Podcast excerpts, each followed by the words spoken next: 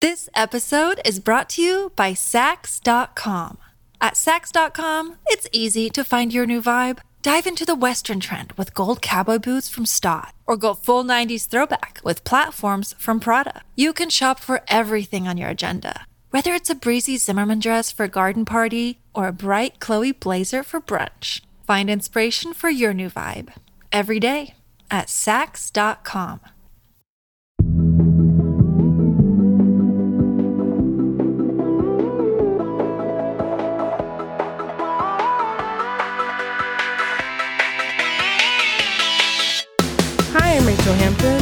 And I'm Nadira Goffe, and you're listening to ICYMI, In case you missed it. Slate's podcast about internet culture. And we've got a rare Nadira double feature. Nadira, welcome back. Hey, hey, hey.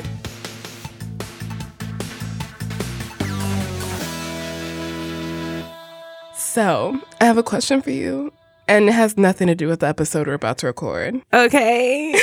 Shoot.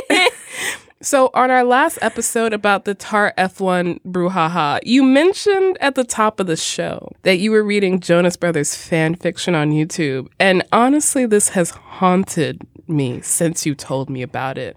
So now I'm going to put you on the spot and ask you to please. Please, please share some of these YouTube Jonas Brothers fan fiction with us, please. okay, so if you'll remember from the last episode, I said something to the effect of my memory is horrible, which is true. So I can't remember the specific ones that I was reading, and I'm unsure if they would still even be up on YouTube. So I can't find them.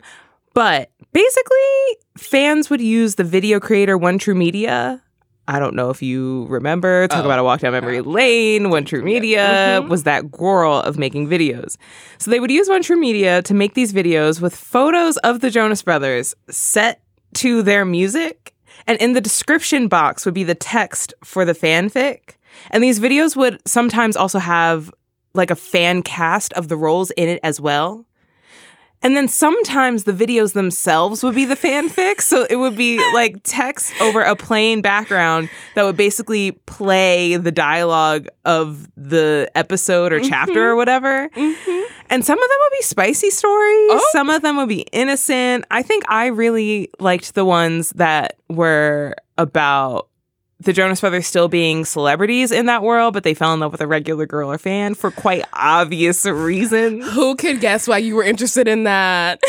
I mean, so you can still find some on YouTube. None of them that I quickly chose rang a bell with me, but they are still in the oeuvre. They are on the genre. Yes, yes. Mhm. I mean, I gotta say, as a former One Direction girly, I know exactly the kind of fic you're talking about. I feel like this is a hot take, but I feel like Camp Rock was basically that fic, but it was a Disney Channel original movie. That's not a hot take at all. That's just factual. That's why it's Well- good. This is real. This is me.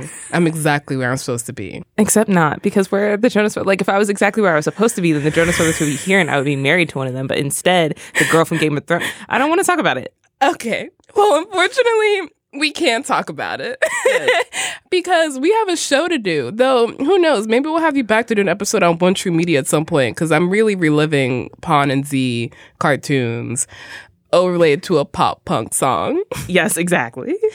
But today's episode isn't just a Nadira double feature. It's a Nadira sequel. Ooh, She's got her own cinematic universe. period. The NCU. Ooh, I like that. Got a nice ring to it. Last year in August, Nadir and I did an episode on the clean girl, soft life, old money trends. It was a great episode. We were very exasperated, but neither of us could have anticipated the next evolution of this trend. The quiet luxury movement. Hmm. It's a movement, it's a lifestyle. It's taken over TikTok. It's been written about in the Washington Post, Refinery 29, Fortune, Harper's Bazaar, and Time. And sure, you could read all those pieces. Or you could sit back and listen to me and Nadira dive deep into the many, many, many problems with the quiet luxury movement and how it's fundamentally built on a racist and classist fallacy. Plus, succession. All of that and more after a quick break. Tired of not being able to get a hold of anyone when you have questions about your credit card? With 24 7 US based live customer service from Discover, everyone has the option to talk to a real person anytime, day or night. Yes, you heard that right. You can talk to a human on the Discover customer service team anytime. So the next time you have a question about your credit card, call 1 800 Discover to get the service you deserve. Limitations apply. See terms at discover.com slash credit card. Hey, it's Kaley Cuoco for Priceline. Ready to go to your happy place for a happy price? Well, why didn't you say so? Just download the Priceline app right now and save up to 60% on hotels. So, whether it's Cousin Kevin's Kazoo concert in Kansas City, go Kevin, or Becky's Bachelorette Bash in Bermuda, you never have to miss a trip ever again. So, download the Priceline app today. Your savings are waiting. Go to your happy place for a happy price. Go to your happy price, Priceline. And we're back with Quiet Luxury. Now, if you're a Ride or Die ICYMI fan, you might be thinking, I've heard this before. And you're right. As I said before the break, we already did an episode talking about clean girl, soft life, and old money trends on TikTok. The latter, old money, is, you could say, the spiritual predecessor of quiet luxury. And because we on the show like to work smarter and not harder, we're just going to play a bit of that episode to explain the context of the old money trend. So, old money is pretty much exactly what it sounds like, which is regular, degular people who don't have generational wealth trying to achieve the look of somebody who does. So, think like Jackie O, Princess Diana, the Vanderbilts, the Gettys, basically like succession chic. Okay, so this one is actually a little rough for me because I'm a Gatsby girly. Like, what can I say? Old sport, you know? Oh my god, bitch, not you chasing the green light. Listen, you know, I just be staring at it across the water, whatever. I read the book. Anyway, like the millennial I am, I loved Lindsay Lohan's The Parent Trap. And I think that both Natasha Richardson's sort of British heiress aesthetic and Elaine Hendrix's sort of hot trophy wife aesthetic were very mm. good. But that's kind of mm-hmm. all this trend is either or, or some fluctuation between the two. And I get it. Okay. I've been trying to dress like Chessy since I was but a small child. And the 1998 Parent Trap is such a good example of this because while the aesthetic is old money, that is literally the name of it, it's a very modern version of old money. It's got kind of clean, sharp lines, simple patterns or none at all, base colors, linens, wools, and cottons, no polyester in this household, and very simple, mostly gold jewelry. Gatsby is also a phenomenal reference, not least because a lot of the old money videos use that Lana Del Rey song, Young and Beautiful, which is a banger, not gonna lie. Sure. If you go into the old money tag, which currently has 1.7 billion views on TikTok, you'll see videos like this one from Angela Mariano on how to achieve the aesthetic if you don't come from, you know, Rockefeller money. Now, new money is very label heavy and trendy, while old money is all about high quality items that will never go out of style. Ugh, okay, how do we dress like old millionaires? Chanel inspired tweed sets, headbands, sheer tights, and loafers. You'll also get videos with recommendations for how to spend your time like you have old money. You know, playing tennis, watching polo matches, attending charity events, regular shit. What fashion brands people with old money wear, like Ralph Lauren and Hermes, you know, totally in my closet. And mm-hmm. even what the old money class names their boys. Think William, Henry, Thomas, Charles. Basically, if multiple English monarchs had the name, then it's old money. Which I think brings us to the big, bright red, neon red flag here. I thought we were supposed to be eating the rich, not dressing like them. Like, on some level, I will say, this reads to me as a direct response to fast fashion. Generously, I think people are starting to feel a bit squicky about how bad fast fashion is. But the old money trend seems to also have no regard for the issues present in actual days of old money and the sort of exploitation that was occurring then and still is to this day. So, what are we doing here? I mean, that part. Like, do you know how many impoverished POC had to be overworked and exploited to get the fabrics and dyes that you're hailing as the ultimate aesthetic? Like, luxury fashion is not exempt from the larger issues of the industry. But it's not only exploitative, it's extremely exclusionary too. The original old money aesthetic was all white, all thin, and all able bodied because how else could you play polo and go to a yacht club? It was also quite European, which has its own history and exploitation, especially when connected with America's history. But these were the uber rich people. Yeah, I mean, colonialism, babes.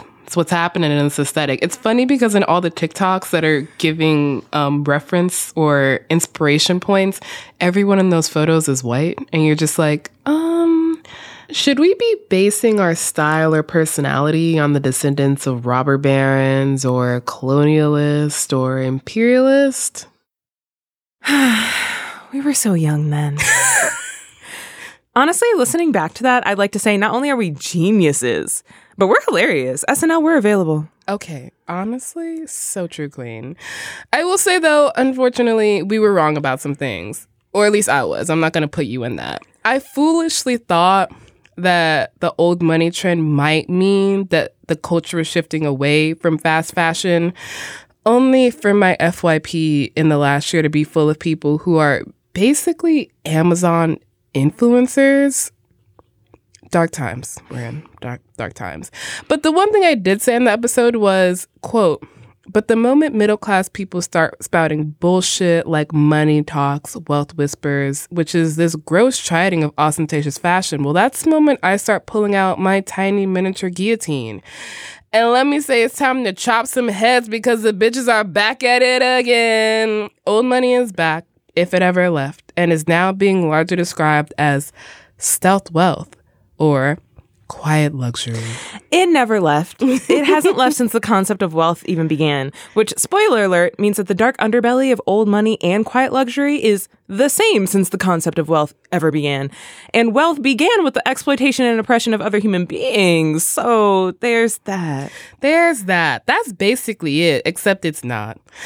The Quiet Luxury hashtag on TikTok currently has over 87 million views. It's still not quite as popular as the Old Money aesthetic, whose hashtag Old Money had 1.7 billion views last August and currently has 5.7 billion views. While the hashtag Old Money aesthetic has 2.5 billion views. The quiet luxury hashtag is full of videos like this one from fashion influencer and expert Charles Gross.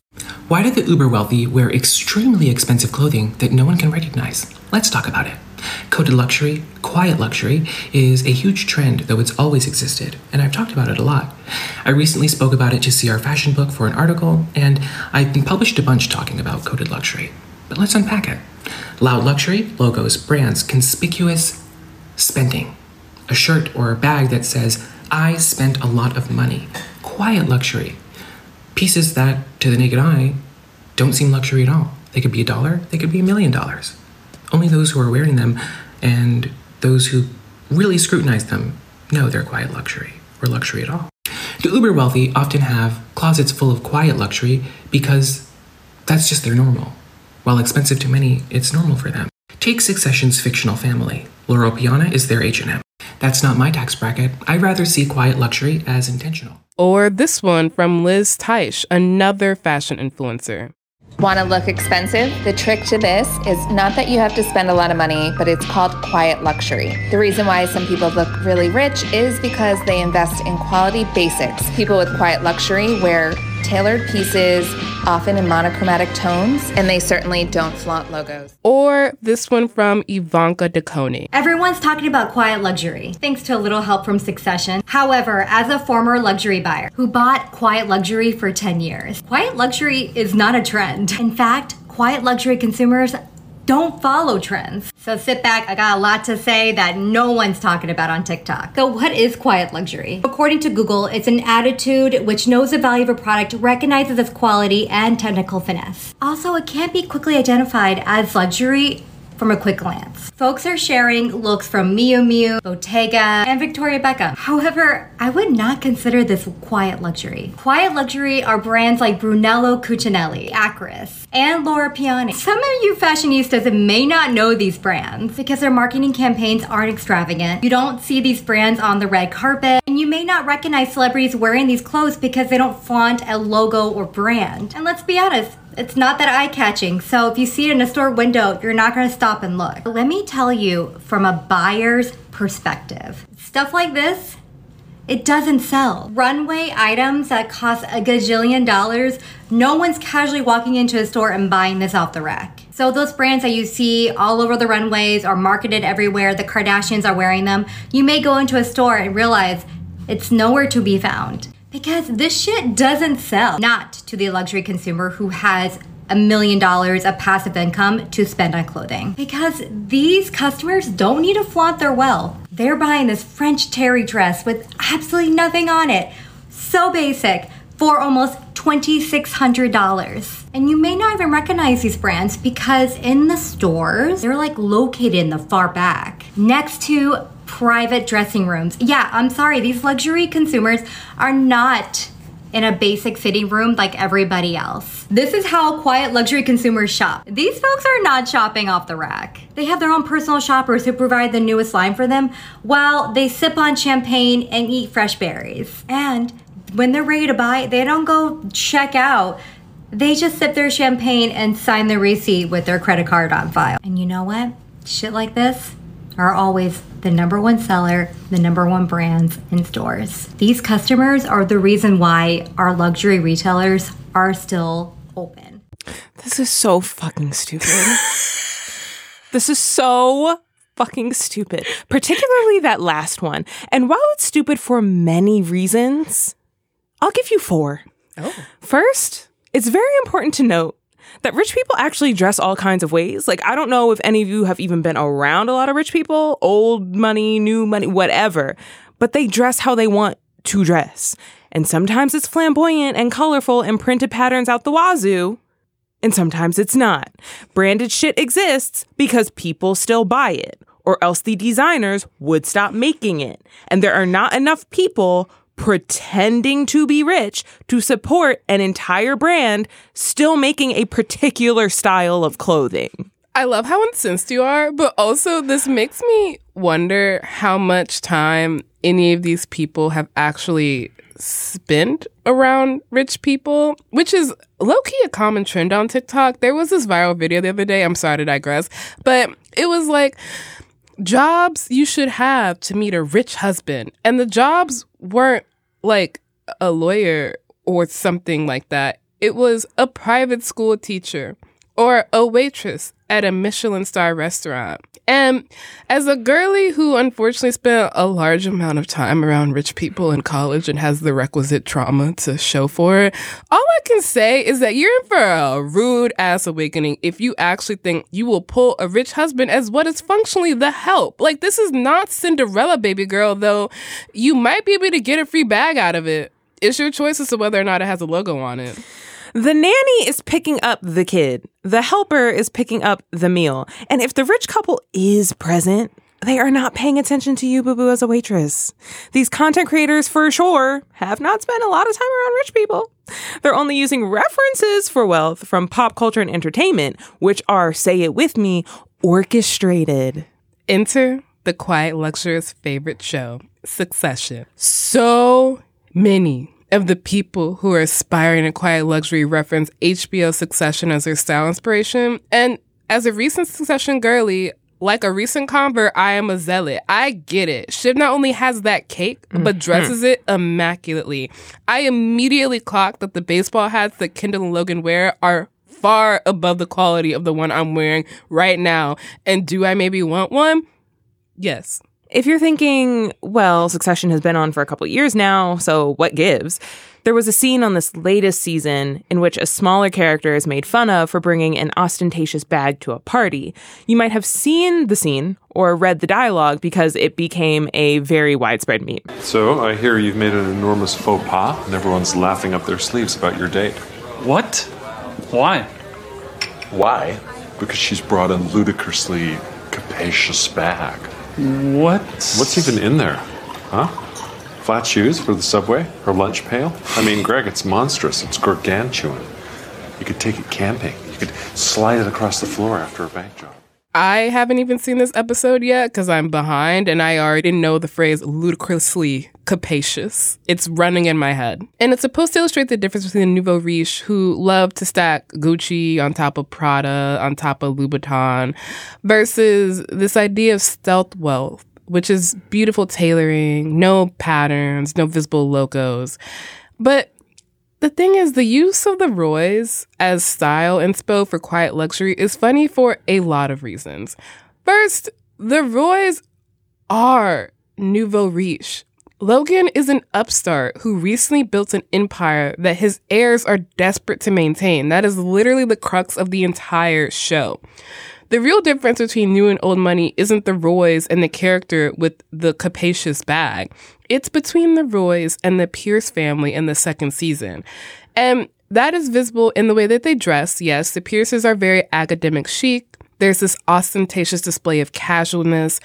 Think of the way that a Harvard professor dresses a little rumpled, a little careworn. But the real difference is mostly in the way that they act. One of the Pierce sons is doing a second PhD in Africana studies, which is tells you everything you need to know about those characters, honestly. I can't describe the face that I'm making, but it's it says so much. The other is a fellow at the Brookings Institute, and that's because the Pierce family is generationally wealthy. Like that money is long. They don't need to grasp for power because they were born into it. Meanwhile, the Roy family has to strive and grasp for everything that they have. And it's not just us saying this because we're annoyed though let it be clear we are. this stems from a fundamental misunderstanding of the show. Even the costume designer for Succession straight up said that the Roy family is dressed to stick out. I'm going to read a bit from a Washington Post piece that the designer, Michelle Matland, is interviewed in. The idea that the weak willed scion of succession is a figure whose wardrobe is worthy of emulation is an amusing realization to Michelle Matland, the costume designer for the HBO drama that tracks corporate and familial ladder climbing of the fictional Roy dynasty. After all, Kendall's fashion choices, like a pair of pricey Lanvin sneakers, purchased to impress the founders of an art startup, or the enormous Rashid Johnson pendant he dons like a talisman of virtue signaling, are used to relay his cluelessness and insecurities. These are costumes, not fashion, says Matland, and so it's very interesting that they become fashion. In other words, Kendall's clothes are not meant to be aspirational, but rather tell us how desperately he's trying to belong. Anyone who is watching this show and thinks that the Roys A like themselves and B are worth emulating needs to go back and rewatch. The whole point of the show is that none of them know who they are and they are all trying to be somebody they're not to gain someone else's approval. They are all quite literally posers. What's funny to me, I mean, all this is funny to me, but what's really funny to me is that when Matland the costume designer is asked in this piece if she would wear what Kendall Roy wears if she was rich. She immediately says no because she is a person who understands fashion and understands what all of these choices are signaling. And she's like, this isn't fashion. I'm signaling something to you. And what I'm signaling, you shouldn't want to emulate. Which brings me to point two. I'm willing to bet that most rich people who dress minimally don't do it because they have a societal vendetta against showing their wealth.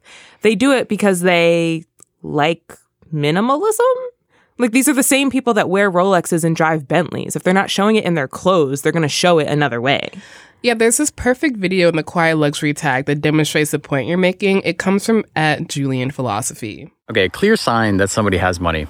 I was reading about this um, from like a yacht convention where the salespeople are trained to spot who can actually afford a yacht.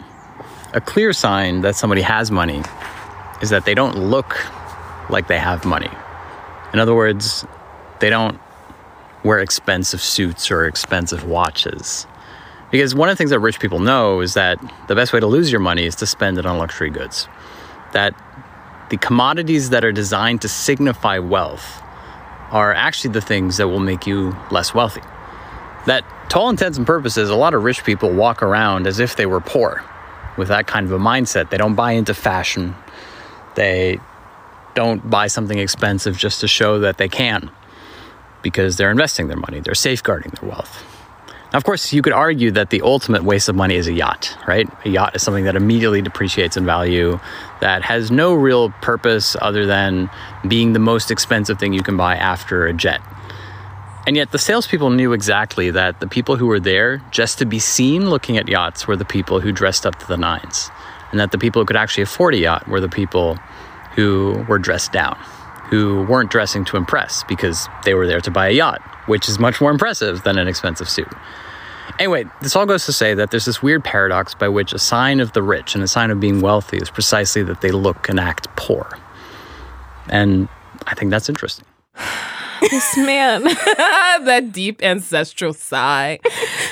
This man is trying to make a point that wealthy people know that buying luxury goods is how they lose their money, so they don't dress ostentatiously. By using a scenario of people buying yachts with the conclusion that the people who can actually afford a yacht won't dress like they can afford a yacht. He literally talks about a rich person buying a yacht and is like, quote, I know what you're thinking. The ultimate waste of money is a yacht, but sir, there are no buts. There are no buts. That is the sentence. There's this deep desire to understand and mimic the way that rich people live their lives because we're all diseased, but because Americans have this idea that if someone is rich, it's because they deserve to be. Rather than what's actually true, which is that wealth is deeply inequitable and usually built on some form of exploitation there's this really pervasive idea that rich people got rich because they're smarter than the rest of us. This is why Elon Musk is running Twitter now. And I am really stunned that people still have this idea after watching Succession because if Succession to teach you anything is that rich people are just as stupid as the rest of us. A yacht, much like a car, depreciates the moment you buy it. Some might say that the better investment is a fancy bag which tend to appreciate value as they become vintage. The real quiet part of quiet luxury is actually an aversion to ostentatiousness, and that aversion is pretty racist and very classist. Before we even move on to the racism and classism, which is, I can't believe I'm starting the paragraph that way. Let's just be clear here. This makes no fucking sense. this makes no fucking sense. Because in order for this to be true, the scenario would require that these rich people buy cheap clothes, not quiet luxury clothes. Like whether or not you're buying ostentatious luxury goods or quiet luxury goods, you're still buying luxury goods.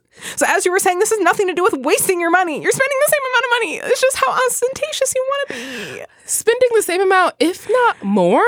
But the thing is, Nadir, I'm sorry, you're making too much sense. We have to move on. But first, we've got to take a short break. When we come back, we've got, you guessed it, racism and classism. And also Nadir's other two points, because this is the NCU. This episode is brought to you by Progressive Insurance. Hey, listeners, whether you love true crime or comedies, celebrity interviews, news, or even motivational speakers, you call the shots on what's in your podcast queue, right?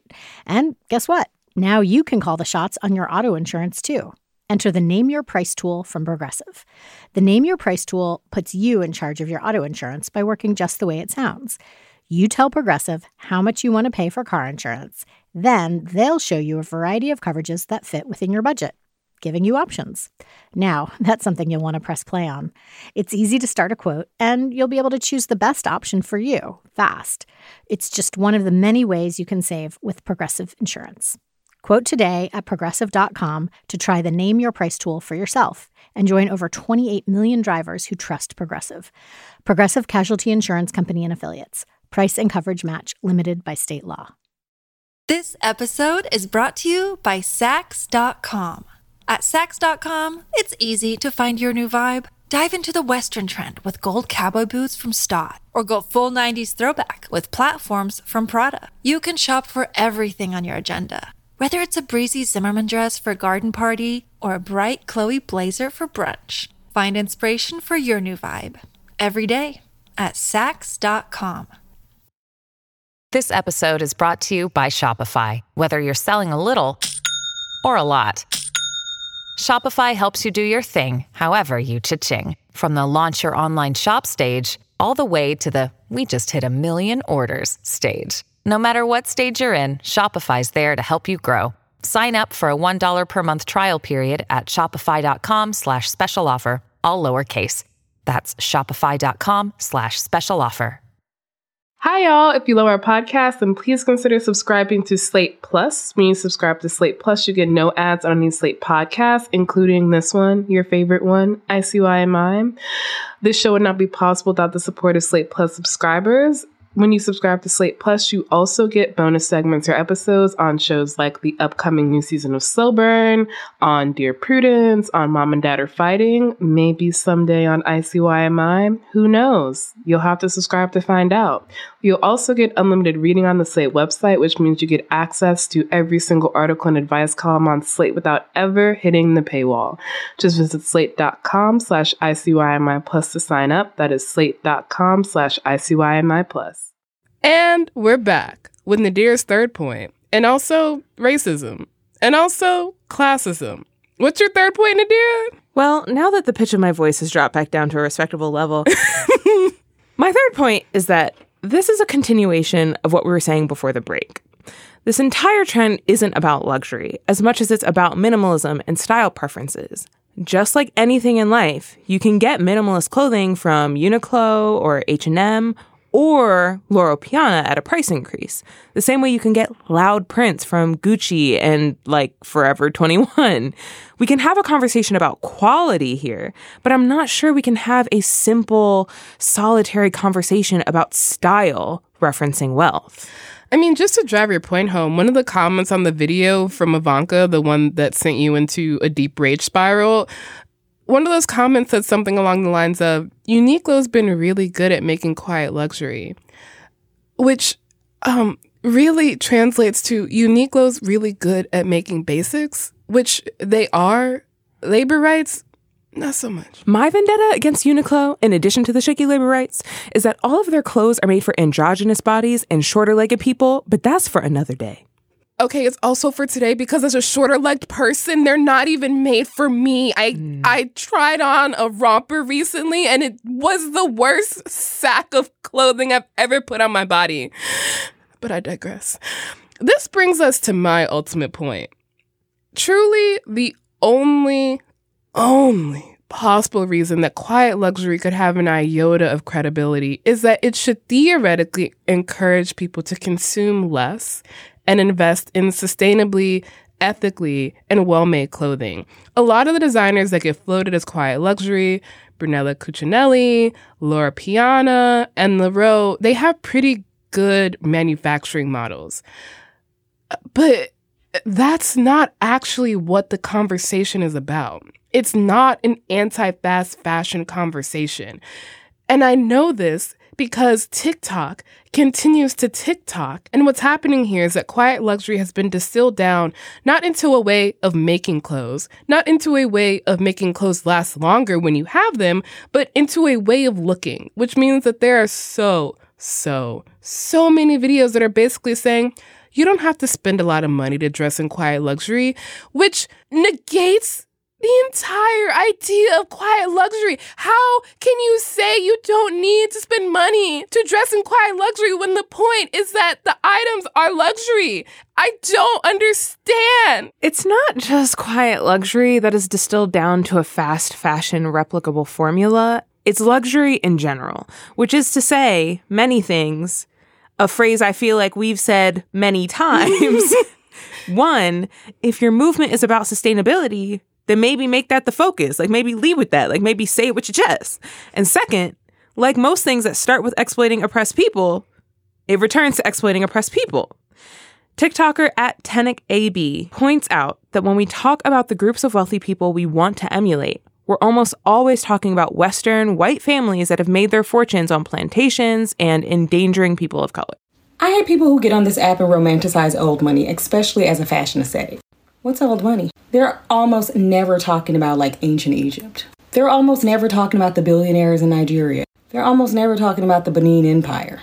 They're almost always talking about northeastern white families. It's giving plantation money. It's giving very blood diamonds. Also, that's a great point, but I'm still stuck on how none of this makes sense. You and me both. Uh, so many of the people that are pointed to as quiet luxury icons, like Sofia Richie, for example, very much still wear clothes with logos. Also, people think Sofia Richie is this symbol of marrying up. Hey, Miss Ma'am is heir to a dynasty. Her mm. money is long. Also, Miss Ma'am was just spotted on a yacht wearing a cute little pink Chanel romper with the Chanel logo all over it. Like, what are we doing here? I saw a TikToker at Pretty Critical say something that's very correct, which is that it's impossible to have fun with fashion, to develop your own sense of style, if you're trying to emulate this idea of like the fucking Vanderbilts. How are you going to talk about the concept of quiet luxury and say that's the height of fashion after seeing red carpet fashion of people like Tems or Quinta Brunson. Just say you want to dress preppy and go. It's fine to want to dress preppy. That's a whole aesthetic. Just do it. It's totally fine. And I mean, in terms of Sofia Richie, her daddy's Lionel Richie. So maybe that explains why she's not so boring fashion wise and indulges in a label every now and again. But it's not just the idea of the types of people we want to emulate that is based in racism, it's the idea of what it's contradicting against as well. The wealthy of the West perpetuating an idea of what is loud or ostentatious has been a way of othering people of color and their culture since the dawn of time. The YouTube account Fashioning the Self in Slavery and Freedom made a video explaining this. The idea of quiet luxury is racist. Stated differently, the trend in minimalist fashion is rooted in exclusion and has racist implications. Quiet luxury is presented as the opposite of the ostentation and excess of plebeians and the nouveau riche. This lack of taste, i.e., discordant colors and over the top styling, has been historically associated with black people since the era of slavery. When people valorize stealth wealth, epitomized most recently by the row, the costuming in Tár and Succession, and Gwyneth Paltrow's courtroom outfits, they are repudiating the aesthetic of people who have been denied access to the brands and resources that make this look possible. It's a rejection, even if unconscious, of the aesthetic values of many people of color. And this isn't even touching on the way people of color have been forced to comply with these bullshit ideals of what's wealthy and proper and stylish just in order to be taken seriously or try and obtain the same social capital that other people have that we've been refused. Also, if you need one more piece of evidence, which you shouldn't at this point, one of the main people all up in the quiet luxury tag is none other than Nikkei of At Specs and Blazers, which if you listen to our last episode, which you should, you might recognize as someone you maybe shouldn't be taking advice from. But also, I just remembered how to count. You that was three points, Nadira. Didn't you say you have four? Yeah, the last one is some of your black bags are fucking boring. Go uh, find a print. You know what? That's the that's that's the end. That's the end. Actually, no, no, no, no. I have one more point. Nadira, show the show is over. Okay, runway couture is art. It is not made for selling. Nadira. Who in their right mind thinks that? Of Cut course, the- you're not going to see the Kardashians walking down the runway and be like, "Oh, no one's buying that. It's not selling. It's not for selling. It's art. It's art." Ah, okay. I got Nadira calmed down, and that is the show. We'll be back in your feed on Saturday with an extra special guest who's maybe permanent. Who knows? So definitely subscribe. That way you never miss an episode. You can follow us on Twitter at ICYMI underscore pod, which is also where you can DM your questions like, what is quiet luxury? And you can also always drop us a note at ICYMI at slate.com. ICYMI is produced by Se'era Spragley Ricks and Rachelle Hampton. Daisy Rosario is our senior supervising producer, and Alicia Montgomery is Slate's VP of audio. See you online. Or on a depreciating yacht.